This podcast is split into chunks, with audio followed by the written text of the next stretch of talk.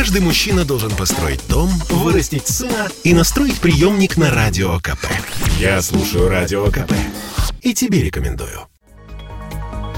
России предсказали спад спроса на ипотеку и жилье. Ну, во-первых, об этом говорят в Центробанке. Такой прогноз регулятора содержится в докладе о денежно-кредитной политике. В документе говорится, что сворачивание программы льготной ипотеки на новостройки не оказало резко негативного влияния на рынок жилья. В ближайшие месяцы интерес к недвижимости и ипотеке будет медленно сокращаться и достигнет уровня, при котором не будет возникать дисбаланса спроса и предложения. Участники рынка также склонны думать о том, что цены на квартиры в ближайшее время пойдут вниз. Стоимость первичной недвижимости в столице может сократиться на 15-20% к концу следующего года. Такой прогноз делают аналитики Ингострах Инвестиции. Что интересно, в компании это связывают с высокими темпами строительства. Есть и еще причины, по которым цены вроде бы как должны пойти вниз. Многие, кто планировал вложить средства в строящиеся объекты, сделали это уже в прошлом году. Также на фоне замедлившейся динамики цен потенциала для получения сверхдоходов уже нет, говорит президент Международной академии ипотеки и недвижимости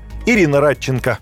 Повышение ключевой ставки способствует повышению привлекательности депозитов, и многие инвесторы сейчас с большей охотой открывают э, депозитные счета, чем вкладываются в безумно подорожавшие кирпичи. Поэтому спрос сокращается. Да, собственно, и новых инвесторов экономика постковидная, она не генерит. Поэтому это очевидно, что в ближайшее время все продавцы в новостройке и загородное жилье в том числе, и вторичный рынок вынуждены будут снижать цены, но вряд ли это будет на существенные какие-то проценты.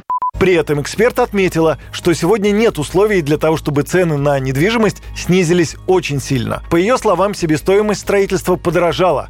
Дорогая рабочая сила. Гастарбайтеры все разъехались, наполовину меньше на стройках рабочих, и им вынуждены увеличивать зарплаты в два раза. Выросли и цены на стройматериалы. И вот такая интересная ситуация получается на рынке. Себестоимость новостроек растет, а спрос падает. За последнее время он уже снизился на 30%, отмечает член Совета столичной гильдии риэлторов Роман Вихлянцев рынок новостроек рос неравномерно. И если мы берем ситуацию 5 лет назад, то новостройки стоили дешевле вторичного жилья. Сейчас в среднем новостройка стоит на 30, 40, 50 процентов дороже, чем аналогичное вторичное жилье в этом же районе. К чему это приведет? А это приведет к тому, что на данный момент за счет роста учетной ставки, роста цен на, э, ипотеку существенно упал спрос. После Нового года, когда все те, кто одобрял ипотеку по более низким ставкам, уйдут с рынка, спрос еще упадет. И это прямая причина для того, чтобы цены начали снижаться. С учетом фактора разницы цен на новостройки и на вторичку, самый большой удар будет именно по новостройкам.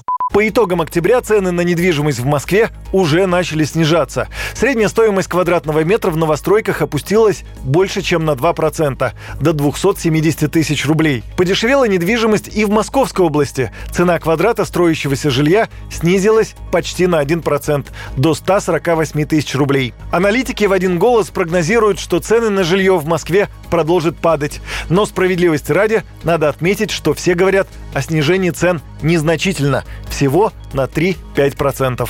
Юрий Кораблев, Радио КП.